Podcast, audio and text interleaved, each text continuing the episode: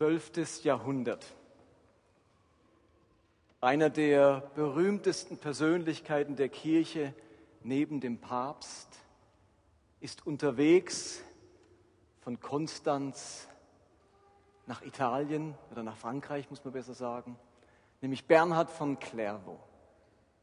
Und während seiner Reise, er ist unterwegs zum Konzil oder war auf dem Weg zum Konzil nach Konstanz, kommt er als Zwischenstation in der Stadt Tingen vorbei, Waldshut-Tingen, nicht weit von hier, und kehrt dort ein in das älteste Gasthaus der Stadt, in das Gasthaus Hirschen. Und die Menschen bekommen mit, dass dieser berühmte Abt anwesend ist, ein ganz großer Heiliger, dessen Ruf ihm vorausgeeilt ist. Und viele Menschen kommen ins Gasthaus Hirschen die krank sind, die Gebrechen haben und wollen, dass Bernhard für sie betet. Und dort kommend vom Konzil, werbend für den zweiten Kreuzzug, heilt Bernhard von Clairvaux eine Menge Kranke in Tingen. Oder 16. Jahrhundert. Eine andere ganz, ganz berühmte Katholikin auf Augenhöhe mit Königen und Päpsten. Und es sind jetzt halt die Katholiken, Protestanten gab es da noch nicht so viele. Teresa von Avila, eine große Heilige, besucht ihren Neffen und erlebt diesen Neffen der Peter, Petrus Meccia heißt und der an einem furchtbaren Harnleiden erkrankt ist, einem unheilbaren, schmerzhaften Harnleiden. Und das geht jetzt schon zwei Monate und sie schreibt, dass die Schmerzen so unerträglich werden, dass er sich selbst zerfleischt.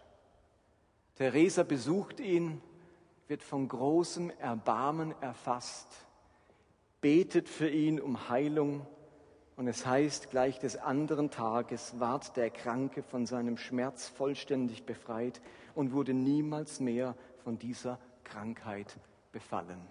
In einer Zeit ohne Antibiotika oder sonstige Mittel heilt ihn Teresa von Avila. Oder 19. Jahrhundert, ein protestantischer Pastor in Möttlingen im Schwäbischen namens Christoph Blumhardt erlebt einen großen Aufbruch. Er kämpft fast drei Jahre lang mit einer jungen Frau und den Dämonen in ihr, einer Gottliebin Ditus. Und nachdem er nach langem Kampf die Dämonen aus ihr vertrieben hat, bricht eine Erweckung aus in dem Dörfchen Möttlingen. Und die Menschen strömen in die Gottesdienste von überall her. Und eines Morgens sprang eine Mutter herbei und rief Blumhardt zu, zu sich und sagte ihm, sie habe über ihr dreijähriges Kind die siedend heiße Morgensuppe hinuntergeschüttet und wisse sich nicht zu helfen. Blumhardt sagt, ich sprang hin, das Kind, das noch unbegleitet gewesen war, war über den ganzen Leib gebrüht und schrie nur einen Schrei. Und dann nimmt Blumhardt dieses Kind in seine Arme fordert die Anwesenden auf zu beten. Das Kind beruhigt sich und empfindet von Stund an keinerlei Schmerzen mehr und nach wenigen Tagen sind alle Brandblasen verschwunden und die Haut war wieder babykinderhaft. An einem anderen Tag kamen zwei junge Burschen zu ihm in den Gottesdienst gelaufen. Damals konnte man nicht in die Tram steigen und da gab es nicht in jedem Dorf solch einen Gottesdienst. Und sie kamen aus einem anderen Dorf herbei und der ältere Bruder trug den jüngeren, der vollständig verkrüppelt war, gekrümmt und zwergenhaft und kamen zum Gottesdienst und hörten sich in der erwecklichen Atmosphäre die Predigt an. Am nächsten Tag kamen schon beide Jungs gelaufen wenn der Jüngere auch immer noch recht verkrümmt war. Am dritten Tage sprangen sie beide von ihrem Ort nach Möttlingen in den Gottesdienst und er war vollständig geheilt. Evangelischer Pfarrer Christoph Blumhardt. Später Pfarrer im Kurörtchen Bad Boll ein ganz gewöhnlicher Mann, der unterwegs war in seinem Alltag mit Wundern. Und das ist unser Thema heute, unterwegs mit Wundern. Wir sind jetzt schon seit einigen Wochen an dieser Predigtserie, die die Vision unseres Lebens, unserer Gemeinde beschreibt, nämlich bei Gott zu Hause, zu den Menschen unterwegs, Christsein in beiden Bewegungsrichtungen, ein Christsein, das dem kommt her zu mir folgt und dem geht hin in alle Welt folgt. Beide Aussagen hat Jesus gemacht und er fordert uns auf, in beiden Richtungen unterwegs zu sein. Und heute geht es darum, wie können wir mit Wundern unterwegs sein. Und wir machen es die nächsten Wochen so, dass wir uns einfach mal anschauen, wie sind denn die Menschen in der Bibel unterwegs gewesen mit ihrem Glauben. Wie haben das die Personen im Neuen Testament gemacht? Wir gucken uns Bibelstellen an und versuchen daraus abzuleiten, wie haben die es gemacht. Und mir ist völlig bewusst, dass ihr die Bibelstellen wahrscheinlich kennt oder schon mal gelesen, gelesen habt. Wir lesen sie jetzt unter dem Aspekt, wie waren die Menschen in ihrem Alltag unterwegs, in ihrem Glauben. Wie hat sich das abgespielt? Und nächstes Mal wird, wie gesagt, dann Reinhard Rehberg zum Thema Heilung sprechen, der viele Wunder schon erlebt hat, besonders auch in seinen Missionsreisen in Pakistan und Indien und anderen Ländern, auch im Ostblock oder ehemaligen Ostblock. Lasst uns als erstes einmal anschauen, wie Jesus, unser Rabbi, dem, den wir, dem wir nachfolgen, unterwegs war zu den Menschen. Und dazu stellen wir, lesen wir eine Bibelstelle im Matthäus-Evangelium, Kapitel 4. Das ist ganz am Anfang der Tätigkeit Jesu. Er fängt jetzt gerade an mit seinem Dienst. Der erste Bericht seines Dienstes ist hier in Matthäus festgehalten. Und das heißt, Jesus zog durch, zog durch ganz Galiläa er lehrte in den Synagogen, verkündigte die Botschaft vom Reich Gottes und heilte alle Kranken und Leidenden im Volk. So wurde er über Galiläa hinaus in ganz Syrien bekannt. Man brachte alle Leidenden zu ihm, Menschen, die von den verschiedensten Krankheiten und Beschwerden geplagt waren, auch Besessene, Epileptiker und Gelähmte, und er machte sie gesund. Wie war unser Herr und Meister unterwegs? Nun, er zog von Dorf zu Dorf. Das sagt schon mal was. Er war nämlich unterwegs. Habe ich letztes Mal schon gesagt. Er saß nicht fest an irgendeinem Ort, sondern er war unterwegs von Dorf zu Dorf. Und er suchte Menschen auf. Er suchte Begegnungen mit Menschen. Und wir merken, dass er unterwegs war mit Worten. Es heißt, er lehrte in den Synagogen, er verkündigte die Botschaft vom Reich, typisch für einen Rabbi. Er hat sein Joch gepredigt, seine Lehre, seine, sein Verständnis der heiligen Schriften, sein Verständnis von Gott. Er war mit Worten unterwegs. Aber er war nicht nur mit Worten unterwegs. Er hat sich jetzt deutlich unterschieden von den anderen Rabbinern. Er hat das, was er gepredigt hat, auch demonstriert. Er hat nicht nur Worte gemacht, sondern er hat deutlich gemacht, das Reich Gottes, von dem ich spreche, die Herrschaft Gottes, von der ich sage, sie bricht an, sie ist nahe herbeigekommen, die zeige ich euch jetzt, diese Herrschaft. Und wenn die Menschen damals Basileia TU hörten, das Reich Gottes, dann hatten sie sofort Vorstellungen im Kopf. Für sie hat Reich Gottes bedeutet, dass Gott wirklich der Herrscher ist, dass er jetzt König ist, dass er die Feinde aus dem Land vertreibt, dass er Frieden aufrichtet, dass die Armen eine gute Botschaft hören und dass die Kranken Heilung erleben. Das war in den Köpfen der Menschen. Und Jesus demonstriert jetzt diese Herrschaft Gottes, indem er alle, die zu ihm kamen, heilte. Egal welche Gebrechen sie hatten, egal welches Leid sie mitbrachten, ob Besessene, Epileptiker, Gelähmte, er machte alle gesund. Was immer, wo immer Menschen zu ihm kamen, er heilte sie. Übrigens, woran merkt man, dass Jesus Student war? Student der Torah. Woran erkennt man Jesus als Studenten? Drei Merkmale. Er hatte lange Haare, er wohnte bei seinen Eltern und wenn er was getan hat, war es ein Wunder. Okay, einige haben eine lange Leitung. Das zeigt mir den Zustand der Gemeinde heute Abend. Jesus war nicht nur mit Worten unterwegs, er war mit Wundern unterwegs. Gucken wir uns, wie es mit seinen Jüngern aussah. Jesus hat das vorgelebt und zwar gleich zu Beginn. Wunder war nicht der Höhepunkt seines Wirkens. Am Schluss, nach ein paar Jahren, setzt er dann mal noch ein Wunder obendrauf. Nein, er hat gleich mit Wundern begonnen. Er hat gleich von Anfang an deutlich gemacht, wenn ich vom Reich Gottes spreche, wenn ich unterwegs bin, dann nicht nur mit Worten, dann auch mit Wundern. Und dann wundert es eben nicht, wenn er in Matthäus 10, Vers 7 Folgendes zu seinen Jüngern sagt. Da heißt es, geht und verkündet, das Himmelreich ist nahe. Und jetzt kommt Vers 8. Heilt Kranke, weckt Tote auf, macht Aussätzige rein, treibt Dämonen aus. Was ihr umsonst bekommen habt, das gebt umsonst weiter. Also ist dieser Auftrag, geht. Da bleibt an diesem Teil sind wir ja gerade nicht kommt, sondern geht. Geht und verkündigt. Aber das reicht nicht. Jesus sagt zu seinen Jüngern, ich will, dass ihr nicht nur mit Worten unterwegs seid, sondern auch mit Wundern. Er sagt ja auch nicht, geht, verkündigt und speist die Armen und besucht die Gefangenen. Das sagt er an anderen Stellen auch. Aber hier sagt er ganz explizit, geht, verkündigt und tut Wunder, heilt Kranke, reinigt Aussätzige, weckt Tote auf, treibt Dämonen aus. Wir entdecken also, dass die Art und Weise, wie Jesus unterwegs war, nämlich mit Worten, mit Wundern, genau identisch ist zu dem Auftrag, den er seinen Jüngern gibt. Und ganz am Ende seines Lebens gibt Jesus seinen Jüngern sozusagen nochmal eine Kardinalanweisung für den Rest ihres Daseins. Einen Auftrag an seine ganze Kirche, die jetzt nicht nur den Zwölfen gilt, sondern allen, die ihm wann immer nachfolgen werden, gilt. Matthäus 16, Vers 15.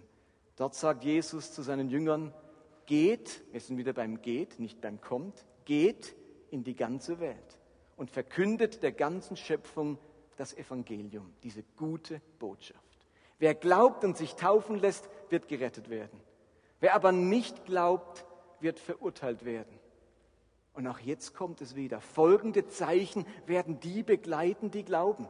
In meinem Namen werden sie Dämonen austreiben. Sie werden in neuen Sprachen reden. Wenn sie Schlangen anfassen und, oder ein tödliches Gift trinken, wird, es, das, wird ihnen das nicht schaden. Kranken, denen sie die Hände auflegen, werden gesund werden. Auch hier erkennen wir das gleiche Muster. Die Aufforderung geht, ich schicke euch, nicht einfach hier bleiben, jetzt wird gegangen. Zweitens verkündigt, sagt ihnen, was das Evangelium bedeutet, was für eine gute Botschaft Gott für sie bereitet und heilt, tut Wunder. Das gehört zusammen. Wir sind unterwegs mit Worten und mit Wundern. Gehen wir noch einen Schritt weiter. Keiner, der zu den Zwölfen gehört hat, sondern der ein paar Jahre später einer der Jünger wurde, nämlich Paulus. Kaum einer war so viel unterwegs wie der Apostel Paulus. Drei Missionsreisen sind berichtet, also dreimal war er unterwegs in ganz verschiedene Orte und Städte. Und einmal war er mit seinen Mitarbeitern unterwegs in der Stadt Ikonien, eine Stadt in der heutigen Türkei. Und dort heißt es in Apostelgeschichte 14, in Ikonien gingen Paulus und Barnabas gemeinsam in die Synagoge und predigten mit solcher Vollmacht, dass viele Juden wie Nichtjuden zum Glauben kamen. Die Apostel blieben lange Zeit in der Stadt und verkündigten mutig und im Vertrauen auf, die Gnade, äh, auf, auf Gott die Gnade des Herrn. Der Herr bestätigte ihre Botschaft durch Zeichen und Wunder, die sie mit seiner Hilfe vollbrachten das gleiche Muster. Sie sind unterwegs mit Worten, sie verkündigen und Gott bestätigt das Ganze, die Botschaft mit Wundern. Kurz darauf ist Paulus in der Stadt Lystra unterwegs, wo er ebenfalls das Evangelium verkündigt. Und dort lesen wir dann ein paar Verse später, Vers 8, in Lystra lebte ein Mann, dessen Füße von Geburt an gelähmt und kraftlos waren. Noch nie hatte er einen Schritt gehen können. Dieser Mann hörte Paulus reden. Und jetzt achtet gut auf die nächsten Worte. Paulus wurde auf ihn aufmerksam und sah, dass der Mann glaubte, er könne geheilt werden. Laut rief er ihm zu, steh auf, stell dich auf deine Füße. Da sprang der Mann auf und konnte gehen. Dieser Mann hört Paulus reden. Also Paulus war unterwegs mit Worten, sonst hätte er ihn nicht hören können, wie er redet. Und jetzt sieht Paulus diesen Mann und wird auf ihn aufmerksam. Er sieht seinen Gesichtsausdruck, er sieht vielleicht seine Hoffnung, er sieht auch seine Not, seine Krankheit, dass der gelähmt ist. Vielleicht hat er gesehen, wie er reingetragen wurde. Vielleicht sieht er jetzt während seiner Rede, dass der Mann sich nur schwerlich bewegen kann. Er wird aufmerksam. Er erkennt die Situation, in der dieser Mann steckt. Der hat eine große Not. Und dann steht Paulus nicht davon und denkt, das tut mir jetzt echt leid für den Mann. Ja, so ist das Leben. Der eine ist gesund, der andere ist krank. Er sagt sich auch nicht, ja, jetzt bin ich am Predigen. Jetzt, äh, vielleicht mache ich in zwei Wochen mal eine Heilungsveranstaltung. Vielleicht haben wir da eine Chance, dass er geheilt wird. Er sieht die Situation. Er weiß um den Auftrag. Wie heißt er? Geht hin, heilt Kranke, weckt Tote auf. Er wusste um diesen Auftrag. Er sieht die Situation und er spricht ein vollmächtiges Gebet und im gleichen Moment springt dieser Mann auf. Merkt ihr, wie selbstverständlich das für den Paulus war? Der sieht es, er kennt die Situation, da ist einer krank, der braucht Hilfe. Vor allem erkennt er, der setzt gerade seine Hoffnung auf Jesus. Das hat er wahrscheinlich in seinem Gesicht ablesen können. Vielleicht hat es ihm auch der Heilige Geist gezeigt. Aber er reagiert spontan und ruft dem Mann zu, steh auf, wenn jetzt nichts passiert wäre. Wie glaubwürdig wären dann seine sonstigen Worte gewesen? Dann wäre nur einer der vielen Schwätzer gewesen, die durchs Lande ziehen und ihre Philosophien anpreisen. Im Korintherbrief kann Paulus sagen, das Reich Gottes besteht nicht aus Worten, sondern aus griechisch Dynamis, aus Kraft, aus Vollmacht. Dieses Evangelium hat Dynamit, das sind nicht nur Worte. Schwätzer gibt es viele, die umherziehen und die Leute verrückt machen und sich durch der Witwen Häuser fressen. Davon gab es viele. Aber das Dynamit hintendran ist Kraft, Vollmacht. Das hat Paulus demonstriert. Eine ganz besondere Demonstration dieser Kraft finden wir dann etwas später in Apostelgeschichte 19 und 20. Noch zwei Stellen. Paulus befindet sich in der Weltstadt Ephesus, nach Rom vielleicht die zweitbedeutendste Stadt der Welt. 400.000 Einwohner zur Zeit Paulus. 400.000. Und auch hier war es für Paulus selbstverständlich, den Kranken und Leidenden nicht nur mit Worten zu begegnen, sondern mit Wundern. Und es heißt in Apostelgeschichte 19, Gott verlieh Paulus die Kraft, ungewöhnliche Wunder zu bewirken. Da denke ich, als gibt es auch gewöhnliche Wunder. Ungewöhnliche Wunder. Wir werden gleich merken, was wie ungewöhnlich die waren. Wenn man zum Beispiel Tücher oder Kleidungsstücke, die seine Haut berührt hatten, Kranken auflegte, wurden sie gesund. Und wenn sie von bösen Geistern besessen waren, fuhren diese aus ihnen aus. Im Griechischen gibt es zwei Zeitformen, Aorist und Imperfekt. Aorist nimmt man für punktuelle Ereignisse. Die ganze Apostelgeschichte ist im Aorist beschrieben. Es gibt ein paar wenige Stellen in der Apostelgeschichte, wo Lukas in den Imperfekt wechselt. Imperfekt gilt wie im Englischen Simple Past und Present Perfect. Jetzt wisst ihr besser Bescheid, gell? das, also der Imperfekt im Griechischen nimmt man, wenn man ausdrücken will, was ich hier beschreibe, ist ein andauerndes Geschehen das war nicht nur momentan. Er ging, er stand auf, er tat, sondern wenn das immer wieder passiert ist, wenn es über einen längeren Zeitraum sich vollzogen hat. Und interessanterweise, wisst ihr, an welchen Stellen Lukas in den Imperfekt wechselt in der Apostelgeschichte? In Apostelgeschichte 6, wo beschrieben wird, dass die Apostel viele Zeichen und Wunder taten unterm Volk, wird einfach in diesem Satz in den Imperfekt gewechselt. Wie wenn er sagen wollte, das geschah andauernd. Ich erwähne es jetzt einmal, aber einfach, dass ihr es wisst, es ist dauernd passiert. Ich erwähne es jetzt einfach nur einmal, ich will jetzt nicht alle paar Verse schreiben. Aber der Imperfekt hat eh allen deutlich gemacht, es passiert andauernd, immer wieder, kontinuierlich, wiederholend. Und an dieser Stelle, Paulus in Ephesus, der heilt, imperfekt. Immer wieder. Wie, viel, wie lang war er in Ephesus? Wer weiß es? Wie lange? Genau. Also in der ganzen Zeit ist das passiert. Nicht einmal besonderes Erlebnis und danach war es vorbei, sondern die ganze Zeit hat er dort unter diesen Menschen Wundern getan. Und dann noch mal eine ganz spannende Geschichte beim Paulus. Er befindet sich in der Stadt Troas. Er geht dort in ein Haus irgendeiner Familie, die gläubig ist, und setzt an zu einer langen Predigt. Und darin ist mir Paulus ein großes Vorbild.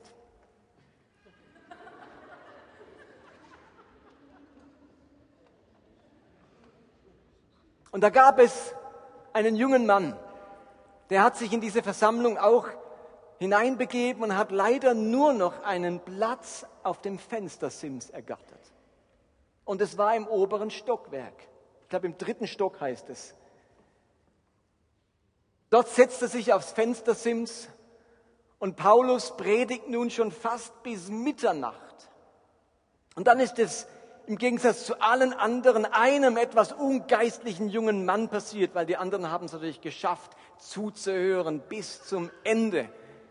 Aber dieser junge Mann namens Eutychus, was auf Deutsch gut Glück heißt, sitzt am Fenstersims und schläft vor diesem großen Redner Paulus einfach ein. Unvorstellbar. Und während er einschläft, damals gab es noch keine Fenster oder Fensterläden, fällt er aus dem Stockwerk hinunter auf die Erde und ist tot. Das will ich nicht erleben als Prediger, dass einer während meiner Predigt zu Tode stürzt. Was macht Paulus? Sagt er sich, hui, das ging aber mods daneben. Ich spreche vom Leben und das Leben des Christus bringt und popf, fällt einer gerade zu Tode. Oder er hat sich auch nicht Vorwürfe gemacht, hui, habe ich vielleicht ein bisschen lang gepredigt, hat rechte Nebenwirkungen meine Predigt. Es heißt, Kapitel 20, Vers 10, Paulus lief hinunter, beugte sich über den Toten, nahm ihn in seine Arme, dann sagte zu den Leuten, seid ruhig, er lebt. Und jetzt Paulus. Ich wäre jetzt erstmal so geschockt, ich gesagt, ich muss zurück ins Hotelzimmer, ich muss es, sorry. Aber Paulus hatte noch etwas zu sagen. Er hatte sich noch nicht leer gepredigt. Es war ja noch nicht mal Mitternacht. Paulus ging wieder hinauf, er brach das Brot und sie feierten gemeinsam das Abendmahl. Er sprach noch lange mit ihnen, bevor sie dann bei Tagesanbruch, bevor sie dann bei Tagesanbruch verlief. Eutychus brachten sie unversehrt nach Hause und alle waren glücklich darüber dass er am Leben war. Merkt ihr die Selbstverständlichkeit, mit der Paulus mit Wundern unterwegs war? Da fällt einer aus dem Fenster, stürzt zu Tode. Paulus rennt runter, nimmt den Arm, sagt, halb so wild, der Mann lebt. Und predigt weiter. Da ist eine, ein Verständnis von Vollmacht, dass Gott mit ihm ist, dass die Worte Jesu stimmen, dass diese Zeichen nachfolgen, dass sie sein Reden begleiten. Das ist außerordentlich. Und tatsächlich hat dieser Eutychus das Leben wiedergefunden und auch eine Lektion fürs Leben gelernt, nämlich nie mehr beim Paulus auf dem Fenstersims zu sitzen. Paulus wusste um die Ausrüstung, die er hatte. Jesu Jünger haben eine Kompetenz. Sie können Wunder tun.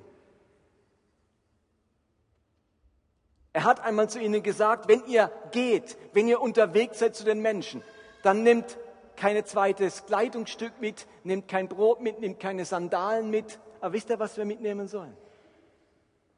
Worte, Werke und Wunder. Das sollten wir mitnehmen. Schuhe nicht so wichtig, da versorge ich euch. Brot nicht so wichtig, aber was ihr dabei haben müsst, sind Worte und Wunder. Und ihr Lieben, es geht nicht darum, dass Wunder und diese Werke das Vorrecht von ein paar ganz besonderen Christen sind, die das geschenkt bekommen haben und die jetzt Heilungen und Wunder vollbringen können. Die Evangelien, die Apostelgeschichte und auch die Briefe des Paulus, die machen deutlich, dass Gott diese Gabe und diese Fähigkeit allen Christen schenken möchte. Gott kann das durch das Gebet eines jeden Christen Wunder wirken und Heilungen schenken. Als Vineyard haben wir nicht die Theologie, dass das die Spezialität einiger wenigen ist, sondern wir glauben daran. Und das hat Vineyards von Anfang an geprägt, auch sichtbar geworden am, am Wirken, am Handeln von John Wimber, dem Gründer. Everybody can play. Jeder kann mitspielen, auch im Bereich von Zeichen und Wunder. Jeder darf Instrument in der Hand Gottes sein, um solche Dinge zu wirken. Das ist nicht nur spezielle Gabe für einige Wege, wenige, sondern Kompetenz, Ausrüstung für uns alle im Unterwegssein. Das gehört ebenso dazu wie die Schuhe an den Füßen und den Rucksack auf dem Rücken, wenn ich unterwegs bin. Und darum gehört das zu deiner und meiner Ausrüstung, wenn wir unterwegs zu den Menschen sind. Egal ob an der Arbeitsstelle, in der Familie, im Verwandtenkreis, egal ob im Verein oder in den Ferien, am Studienplatz oder in der Schule.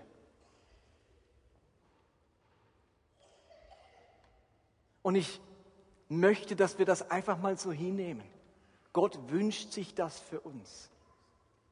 Und ich glaube, es liegt noch so viel mehr drin an Vollmacht und an Zeichnen Wunder in unseren Breitengrasen, in unserer Mitte und in unserem Leben. Ich glaube, dass es uns gut tun würde, noch mehr hineinzupressen ins Reich Gottes und zu erwarten, dass Gott so durch uns wirkt.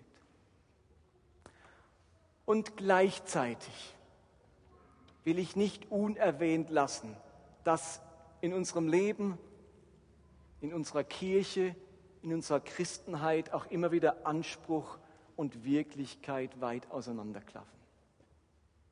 Ich predige hier über Wunder, über großartige Wunder und gleichzeitig erleben wir alle immer wieder die Spannung zwischen schon jetzt vom Reich Gottes, es ist hier, es ist mit seiner ganzen Kraft hier und dem noch nicht des Reiches Gottes. Wir warten auf des Leibes Erlösung, wir, wir sehnen uns mit der ganzen Kreatur nach der Vollendung, dass alles Leid und aller Schmerz verschwindet. Wir leben in dieser Spannung. Und was ich ganz wichtig finde, ist, dass in der Spannung zwischen Anspruch und Wirklichkeit, zwischen dem, was scheinbar möglich ist und was Gott auch uns zuspricht, und zwischen der Wirklichkeit, die wir erleben, dass eben viele Menschen auch krank bleiben, dass ihnen nur die Medizin geholfen hat oder dass sie versterben, dass wenn alle dem ehrlich bleiben. Ehrlichkeit und nicht eine Gruppe werden, die sich etwas vormacht, wo Menschen, wenn man für sie gebetet hat, so tun müssen, als würden sie geheilt sein, als wären die Schmerzen besser, dabei sind sie es gar nicht. Wir dürfen keine Kultur der Unehrlichkeit entwickeln, bloß weil wir uns mehr Zeichen und Wunder wünschen. Ehrlichkeit ist und bleibt das Gebot der Stunde und unsere Grundausrüstung für unser ganzes Leben, Ehrlichkeit. Und es ist auch immer wieder wichtig, dass wir in dem Bereich Gottes Verantwortung und unsere Verantwortung unterscheiden. Es ist Gottes Verantwortung zu heilen. Niemand von uns kann einen Kranken heilen. Niemand von uns kann einen Toten auferwecken, einen Blinden sehend machen oder auch nur bewirken, dass die Zahnschmerzen wieder aufhören. Niemand von uns. Das ist allein die Fähigkeit Gottes. Er kann so etwas. Es ist deswegen auch in seiner Verantwortung.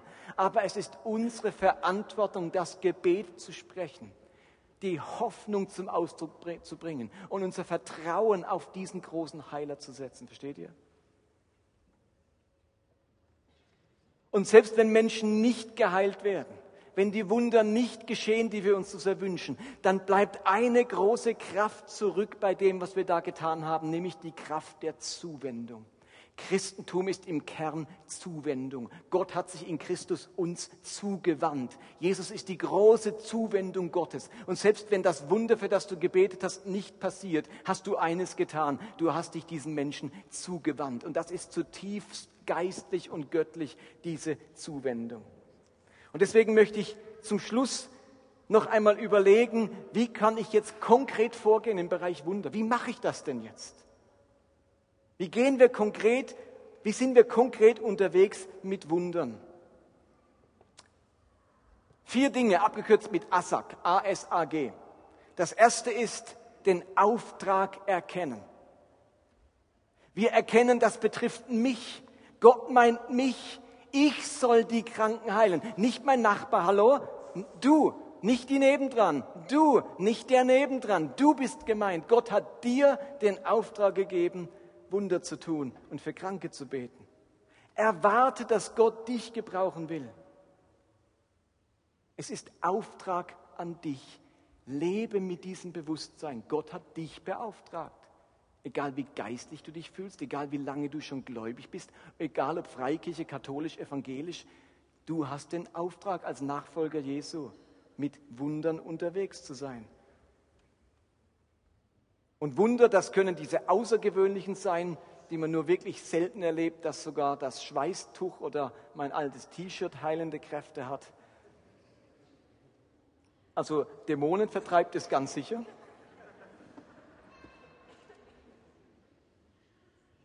Es können aber auch die kleinen Dinge sein. Die Veränderung der Arbeitssituation eines Menschen. Das Verschwinden der Schlafstörungen oder der Albträume. Die bessere Verdauung. Die Lösung des Konflikts mit der Schwiegermutter. Es, wobei das ist vielleicht ein großes Wunder. Aber ich meine damit nur. Wunder sind alles, was mich dankbar macht, alles, was mich heilig macht und alles, was die Welt nicht schafft. Wir müssen ja nicht gleich mit der Totenauferweckung anfangen. Das Zweite in diesem Prozess ist die Situation wahrnehmen. Die Situation wahrnehmen. Denkt an Paulus. Er hat wahrgenommen, da ist ein Mann, der glaubt, ein Mann, der ist krank. Da muss man was machen. Da gehe ich nicht einfach drüber hinweg. Und auch ihr begegnet Menschen in verschiedenen Situationen. Überlegt, haben die gerade eine Not? Wo drückt bei ihnen der Schuh, Schuh? Wo sind sie ratlos und hilflos? Sind sie krank? Plagt sie etwas? Wir dürfen die Menschen nicht übersehen, wenn wir mit diesem Auftrag umhergehen. Sich interessieren, Worauf sollte ich eingehen? Wofür könnte ich beten? Die Situation, in der ein Mensch steckt, wahrnehmen. Mich meines, meines Auftragsbewusstsein, die Situation wahrnehmen des Menschen, dem ich begegne. Und dann drittens, Angebot des Gebets. Jetzt bieten wir Gebet an. Wir haben wahrgenommen, da ist jemand krank. Vielleicht hat es uns jemand sogar erzählt. Und jetzt kommt der alles entscheidende dritte Schritt. Wir bieten Gebet an. Mit der einfachen Frage, ich sage euch, das ist jetzt die entscheidende Frage, ich habe es auch vorne drauf, der Kerngedanke der heutigen Predigt ist, dass wir alle mit dieser Frage unterwegs sind, mit einer Angebotsfrage, nämlich, hey, dürfte ich gerade jetzt für dich beten? Ich glaube, da steht auch da, machst du eins weiter, Paul? Diese Frage, darf ich gerade jetzt für dich beten? Und damit wir das richtig intus haben, sagen wir den jetzt mal alle miteinander laut, okay? Achtung, darf ich gerade jetzt für dich beten? Mit dieser Frage unterwegs sein. Und mir ist völlig klar, es braucht Mut für diesen einfachen Satz, darf ich jetzt gerade für dich beten. Aber das ist es, womit wir unterwegs sein sollen. Wir haben nicht das Wunder in der Tasche, dass wir reichen wie ein Taschentuch, wenn der andere genossen hat. Aber was wir haben, ist das Angebot, darf ich gerade jetzt für dich beten.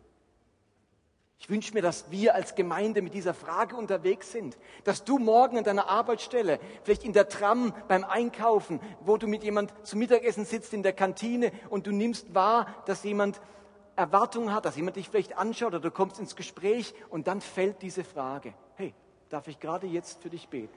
Und dann kommt der letzte Schritt, das Gehe, nämlich Gebet. Jetzt kommt der Einsatz des Gebets. Jetzt bete ich, egal wo ich gerade bin, hier in der Umkleidekabine. Also wie komme ich auf Umkleidekabine? Das habe ich vergessen zu sagen.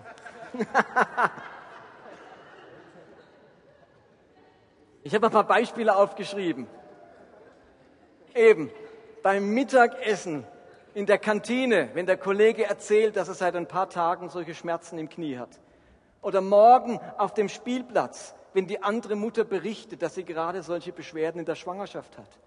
Morgen in der Umkleidekabine nach dem Volleyballtraining, wenn die Mitspielerin berichtet, dass sie so dringend eine neue Stelle sucht. Dann reagieren wir ganz prompt, spontan wie Paulus und sagen, hey, darf ich gerade jetzt für dich beten? Und dann machen wir das, dann beten wir dort in der Umkleidekabine, neben der Schaukel auf dem Spielplatz, auf der Parkbank oder hier im Wohnzimmer. Und wir bitten Gott ganz konkret um sein Eingreifen. Wir bitten Gott so konkret, dass man enttäuscht werden kann. Versteht ihr das? Wir bitten so konkret, dass man enttäuscht werden kann. Ich möchte euch einladen, so konkret zu beten, dass ihr enttäuscht werden könnt. Ihr könnt auch beten, Herr, segne ihn. Amen. Ist ein Gebet, da wird man nicht enttäuscht. Oder? Wenn ihr was sagt, Herr, nimm ihm jetzt diese Kopfschmerzen, lass sie verschwinden, lass den Schmerz weggehen, kann man enttäuscht werden, wenn dem geht, wenn er nicht geheilt versteht ihr? Lasst uns so konkret beten, dass man enttäuscht werden kann. Ich kann mich auch nicht daran erinnern, dass jemand, wenn ich die Frage gestellt habe, gesagt hat, nee, will ich nicht.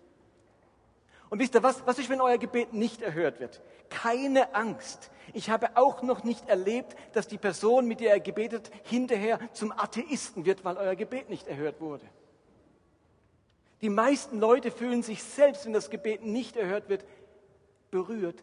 Sie haben Zuwendung erfahren. Jemand hat sich interessiert. Jemand hat sie vor Gott und ihr Anliegen vor Gott gebracht. Ich hatte die schöne Gelegenheit, letzte Woche genau das erleben zu dürfen. Ich bin mit einem meiner Freunde, die Christus noch der Christus noch nicht kennt, über Mittagessen gegangen. Und schon der erste Satz war, oh du, Gesundheit. Ich habe gesagt, was ist los? Dann hat er mir erzählt, dass er gestern beim Arzt war und der was getastet hat und völlig verunsichert. Und nächste Woche ist der Termin beim entsprechenden Arzt, wo rauskommt, ob da was Ernsthaftes ist. Und das hat ihn jetzt beschäftigt. Das hat er auch noch eine halbe oder fast eine ganze, ja, eine ganze Woche vor sich gehabt, bis dieser Termin kam. Und ich habe gemerkt, wie ihn das beunruhigt, wie ihn das ängstigt, wie er aufpassen muss, dass er jetzt nicht von dieser Verunsicherung äh, getrieben wird. Und da saßen wir dort in der Pizzeria und ich dachte mir, am Sonntag hast du die Predigt, jetzt muss aber was gehen. Und dann saßen wir dort, gerade im Eingang sichtbar, neben der Theke, und dann sagte ich, hey, darf ich gerade jetzt für dich beten? Und der kommt nie in Gottesdienst und ist sonst überhaupt nicht fromm. Und äh, was es über den Glauben zu sagen gibt, haben wir schon vor Jahren gesagt. Darf ich gerade jetzt für dich beten? Und wisst ihr was? Wer so einen Arzttermin vor sich hat, wer so verunsichert ist, der ist unglaublich dankbar, dass das jemand anbietet. Dann hat er mir die Hände hingestreckt, ich habe seine Hände gehalten und wir haben dort am Tisch laut, habe ich für ihn gebetet, dass der Friede Gottes über ihn kommt, dass er ruhig wird und dass er eine ganz beruhigende Nachricht von seinem Arzt hört. Der geht jetzt nach Hause mit dem Erlebnis, dass wenn alle anderen sagen, oh, das kommt schon gut, oh, das wird schon werden, dass jemand nicht einfach daher schwätzt, sondern dem himmlischen Vater sein Anliegen gebracht hat. Egal was passiert, allein das ist für ihn schon viel wert. Assak, den Auftrag erkennen, die Situation wahrnehmen, das Gebet anbieten, Angebot des Gebets und dann tatsächlich beten. John Wimber als Schlusssatz sagte einmal zu dem Ganzen, die vielleicht wichtigste Voraussetzung ist die Bereitschaft, Risiken einzugehen im Vertrauen auf den Heiligen Geist bewusste Glaubensschritte zu tun. Eng mit dieser Eigenschaft verknüpft ist Ausdauer, das beharrliche Fortfahren im Gebet auch dann, wenn es Fehlschläge geben sollte. Lasst uns das beherzigen, etwas riskieren, aus dem Boot steigen, das muss man, wenn man unterwegs ist zu den Menschen, und dranbleiben, selbst wenn wir Misserfolge erleben. Amen.